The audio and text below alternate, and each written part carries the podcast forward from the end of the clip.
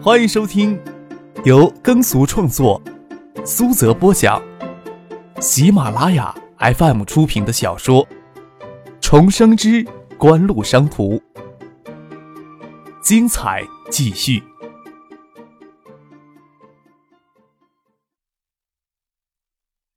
第二百八十八集。刘明辉与十名高级销售主管在关键时刻跳槽到歌王，其他人一直担心张克的反应。张克是拿钝刀的割肉，刘明辉要是能谨守职业操守，跳到科王还无所谓。现代企业没有所谓的“用人不疑，疑人不用”一说，现代企业制度的确立与完善才是首要的。用人要疑，疑人要用，才是现代企业用人制度的道德标准。若是刘明辉拿爱达电子的资源与信息倚重跳到科王，那是注定他要狠狠的摔一跤。刘明辉确实有拿爱达电子的资源与信息与科王做交易，这一点很明显。在不清楚内情的人看来，爱达电子的回击一点都不凌厉。张志飞却知道科王这次不死要吐掉三生的血，至少景城集团的流动资金几乎都是套在科王里边了，旗下的地产项目。都放慢了速度，对建筑商、材料供应商的欠款也越积越多，这是一个恶性循环。市里经正式提出修改沙田区域的规划草案，一旦沙田区域规划草案通过，他们这边就会投入巨资对沙田东片建筑群进行商业化、旅游化的修缮与开发。在计划当中，修缮后的明清建筑只租不售，这时候就算有人对锦湖地产及时进行注资。完成的商业地产项目也只能被迫跟着东片转售为租，无法及时的挥拢资金。看景城集团能撑过几时吧。谢建南、赵景荣这些人都不是傻子，但是吃了暗亏也只能憋在肚子里。迁怒到刘明辉头上那是一定的。刘明辉在接下来的一年时间里，要是能为柯王做出一些贡献，让柯王的先生觉得值八十万，职业生涯或许还能继续延续下去。否则的话。在海州，在影碟机业的职业生涯算是结束了。张可右脚打着石膏，也不至于全然不能动弹，将唐静当拐杖拄着下楼来，一只手还撑着唐静张梅的脑袋瓜子。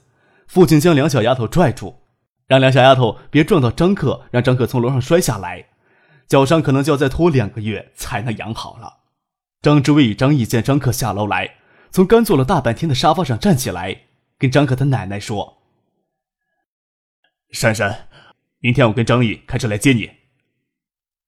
做事要走，张可的奶奶手还在围裙上擦干净，跑过来将他们拦下来说：“再没瓜葛的亲戚，上门来都不可能晚饭都不吃。他们要回东社，他就跟他们一起回东社。”张可没有吭声，蹦蹦跳跳的到餐厅里坐下，打量李明宇帮婉晴家保姆一起准备的精致菜肴。张毅气盛，扭头是真想走。张志威只是做样子给人看，手拽着张毅，半推半就的又坐回沙发。李明宇去隔壁的换来晚清过来吃晚饭，连着西荣、西雨十二个人围着项目餐桌。这栋房子倒是很少这么热闹。餐桌上，张克只跟唐静、张梅、西荣、西雨说话，其他人一概不理。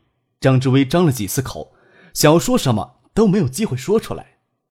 吃过了晚饭，婉清拉着唐静。张梅、西荣、西雨去他楼里玩，大舅梁国兴跟大舅妈过来看张克。张志飞倒找到话头问起鱼塘的情况，说大家抽时间一起开车回老家钓鱼去。张志威刚要接过话题说鱼塘的情况，有人按门铃，之前也没听见车子停在楼前。父亲跑过去打开院门，李义华跟着他进来。张可如释重负，对小叔张志飞说。你陪我大舅在这里坐一会儿。提都没提张志威这个唐伯，让父亲扶自己上楼跟李义华谈事情去。李义华之前不过是城市信用联社办公室副主任而已，这里只有张之飞见过两回。身为市劳动局党组副书记、副局长的梁国新也不认识。看着李义华小心翼翼的搀着张克的左手一起上楼去，问张之飞：“这位兄弟是哪位啊？”李华之前是信用联社办公室副主任，现在是海州市城业商业银行的小组筹建副组长、办公室主任。过些天就是海州市商业银行的行长了。张志威在心底微微叹了一口气，眼睛里多少流露出一些懊丧的情绪。是信用联社办公室副主任与县民政局副局长虽然是同科级，但是风光远不如。事情变迁，谁曾料眼下这般情形呀？这个李华看过去都不足四十岁。梁国新复员到地方才一年多的时间，劳动局党组副书记、副局长后面也加了括弧正处级，哪怕自己还在原来的位子上，也不至于让别人这么欺负。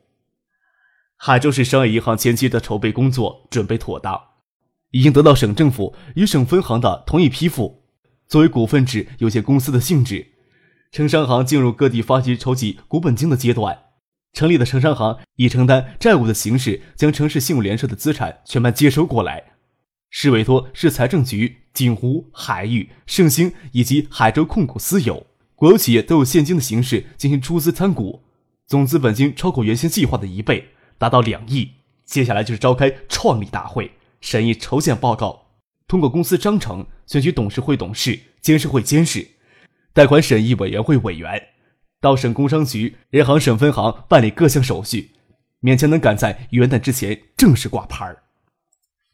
李一华是锦湖海域联合盛兴推上去的。海州控股虽然是市属企业，但是作为出资最多的，持有百分之二十五的股份，企业也公开表示支持李一华做行长。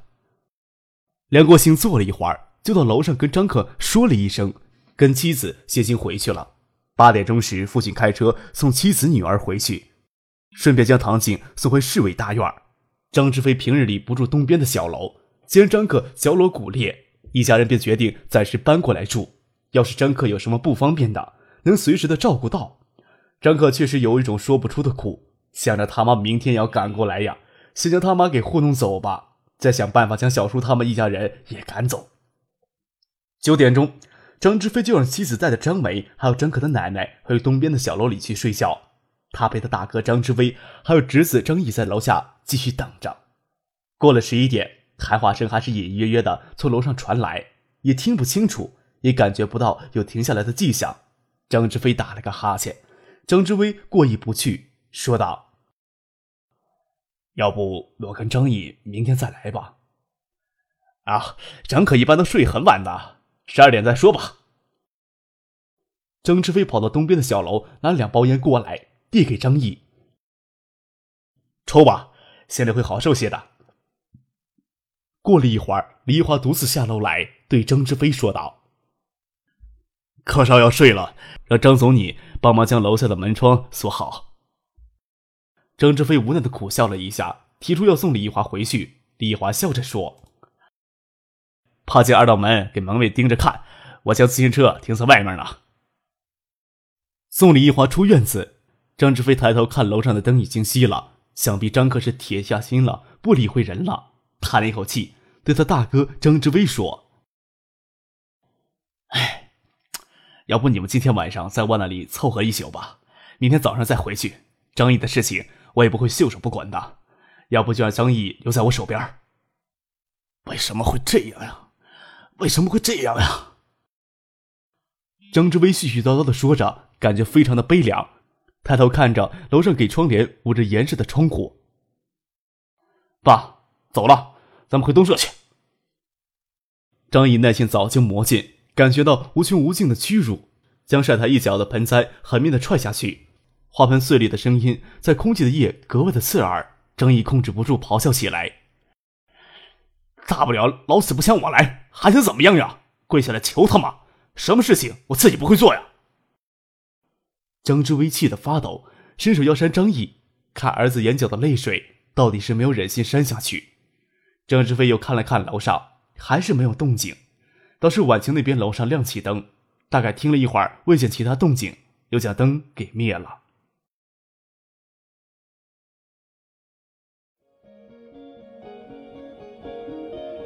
您正在收听的是由喜马拉雅 FM 出品的《重生之官路商途》。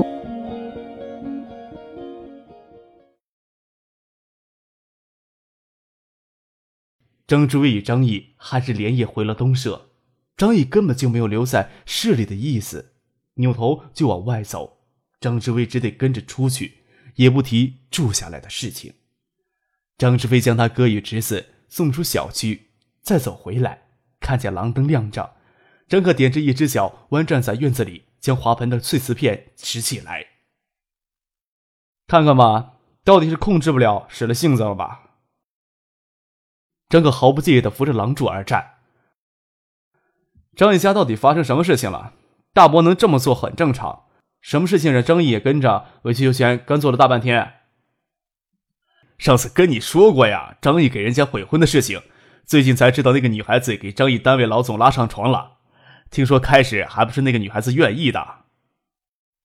张毅之前不是给什么建筑公司经理当助理吗？那个女孩子也是他们单位的。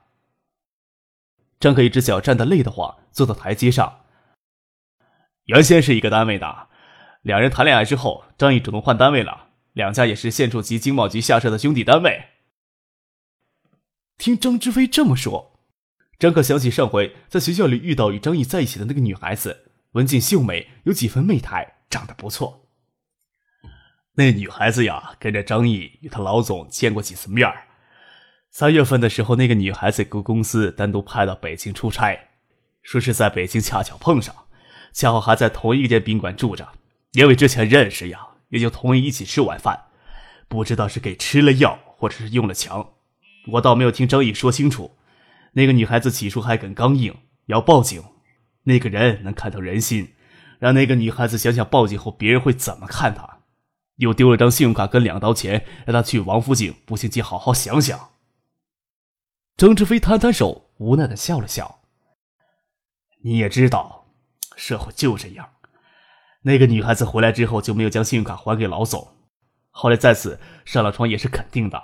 做了那人的情妇，那个女孩子还算有些良心呀，主动悔了婚。见张毅为这事儿一直消沉，又将事情原委告诉了他，这下子坏事儿了。张毅拿着刀子去找人家理论，给打了一顿，就到县公安局。县局知道分寸，只给拘留了十五天。啊，我说小叔，你总往东社跑呢？我说你跑个什么劲儿呢？张毅刚给放出来，谁能受得了这气儿呀？我还是担心张毅会继续找机会做什么傻事儿，我哥整天盯着也不是办法呀。事情可能不会这么简单呀。张克皱着眉头问：“张毅后来进了县外经贸局下面的什么公司呀？”东社县出口物流公司。张克想了片刻，说道：“这种人留着也是渣。我知道了，金书记还要一个月才能调回省里。”你跟金书记去说这事儿，具体怎么安排你们商量。现在晚了，明天我起早给他打个电话。金国海不可能在临走之前再亲自查什么大案子，不过他在海州两年，有些手段让别人去查东社县进出口物资公司就轻而易举了。张克扶着郎柱站起来。张毅那边啊，嗯，就随他怎么想吧，我也不是想要帮他出气儿。指着地上的碎瓷片。我一只脚弯着腰太累，叔，你帮我整一下呗。那种人活得滋润，无疑对张毅是一种绝大的刺激。长期以往，会将张毅彻底毁掉。东社县出口物资公司虽然是县属企业，张志飞还没有能力将这些国有企业的老总立即就扳倒。张克愿意出面跟金国海打招呼，那自然是最好的了。只是张克对那边的怨气却丝毫不消。唉，为什么要这样呢？张志飞无奈的叹了一口气，张克是铁了心不理会那边呀，即使帮他们忙，也不想让那边要感激什么。己所不欲，勿施于人。张可笑着说：“即使他们坐在前头，就要做好别人百倍还回来的准备。但是事情一码归一码，这次也算是别惹到咱们张家头上了。”张之飞摇了摇头，就像九四年丧礼时，张可突然发作。将摆满桌盘的桌子朝张之飞掀翻，他的怨气永远都藏在轻描淡写的笑容之下，心想他这地位没有一点威信也不足以御下。陪着小叔将碎片清理干净，张可才一蹦一跳的回屋去。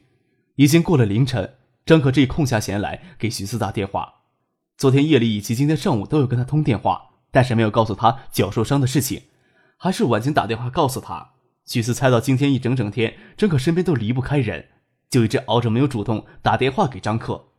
张克打电话给他时，他还坐在床头等着。许月跟他夜里陪他聊天，早就睡着了。许思在露台上与张可通电话，张可轻描淡写的在电话里将脚受伤的事情复述了一遍，又将陈进很傻很天真的事情跟许思说了，惹得许思在电话里咯咯直笑。其实呀，他也算不上傻，关键还得是我骗术高明呀。第二天是星期六，张克睡得迟，醒得也迟，脚受伤，可也没有任何心理负担的睡觉。还是他奶奶看不过去，将窗帘拉起来，让太阳直接照在他脸上，让他无法再睡。张可这才想起给金国海打电话，言语一声。打了电话才知道，小叔一早就在金国海的办公室里磨蹭。张志飞就怕他哥没看住张毅，让张毅再溜出去做什么傻事儿。但是张克的电话没打到金国海的办公室，他也不方便直说呀，就找借口赖在金国海的办公室里不走。金国海给张志飞缠了一上午，郁闷了一上午。又不能将他赶走。张志飞明白，金国海还有一个月要离开海州回省里，谁高兴在这节骨眼上多事儿呀？这边的行动一定要快，才能让张毅的心里愤恨及时卸掉。但是没有什么直接的证据，想要捕风捉影的查一个人，没有金国海的帮忙就绝对不行。但是只有张可能让金国海帮这个忙。天色渐晚时，张可正老实的躺在床上听他妈训斥时，小叔打来电话。查到市信访局前些天接到一封举荐东社县出口物资公司总经理受贿五千元的实名举报信，举报信已经转交给东社县政府。金国海没有直接插手这件事，却让张志飞去找纪检二处一个名叫冯辉的处长，立即赶到东社县政府，将那封举报信截下来。就差一天的时间，这封实名举报信就要转到县经贸委的处置。只有一封实名举报信，实际又是县下属的国企管理人员。由市纪委出面，有些虽然不合适，但是也不会太突兀。现在已经将人扣了下来，案子会留在东社县城查。张志飞他就先往回赶。张克再也没有关心过这件事，他只是想着怎么尽快的将他妈支回新吴去。妈，爸这个副市长在新吴的根基不算稳，你离岗十天八天的，你们单位的人会怎么看呀？我真的没什么事儿啊，就脚崴了一下。医生说不能用力，才打上石膏。傅俊、马海龙随时都能叫过来。小叔跟小婶婶还特意搬过来住，就算他们不在，婉清姐还能让我饿死呀？你回海州玩两天，跟顾姨他们叙叙旧就回去，行不行？啊？杨克真见张克真没什么事情，在家里住了两天，扛不住张克劝，就提前坐船返回了新屋。张志飞一家人也给张克糊弄走了，一直到三十日，许思才过来看望张克。唐静每天放完学都要来看张克，再加上白天说不定有谁会过来看望张克，许思也不便多留。却是到了夜间，这三栋楼都安静下来。与晚清那栋楼之间有小门相通，这边的卫生都是许思从新泰老家请来的保姆帮忙一起做掉。有两个保姆，一个保姆陪芷彤在省城，这里只剩下一个保姆。但是前一天这个保姆家里有些事，回新泰了。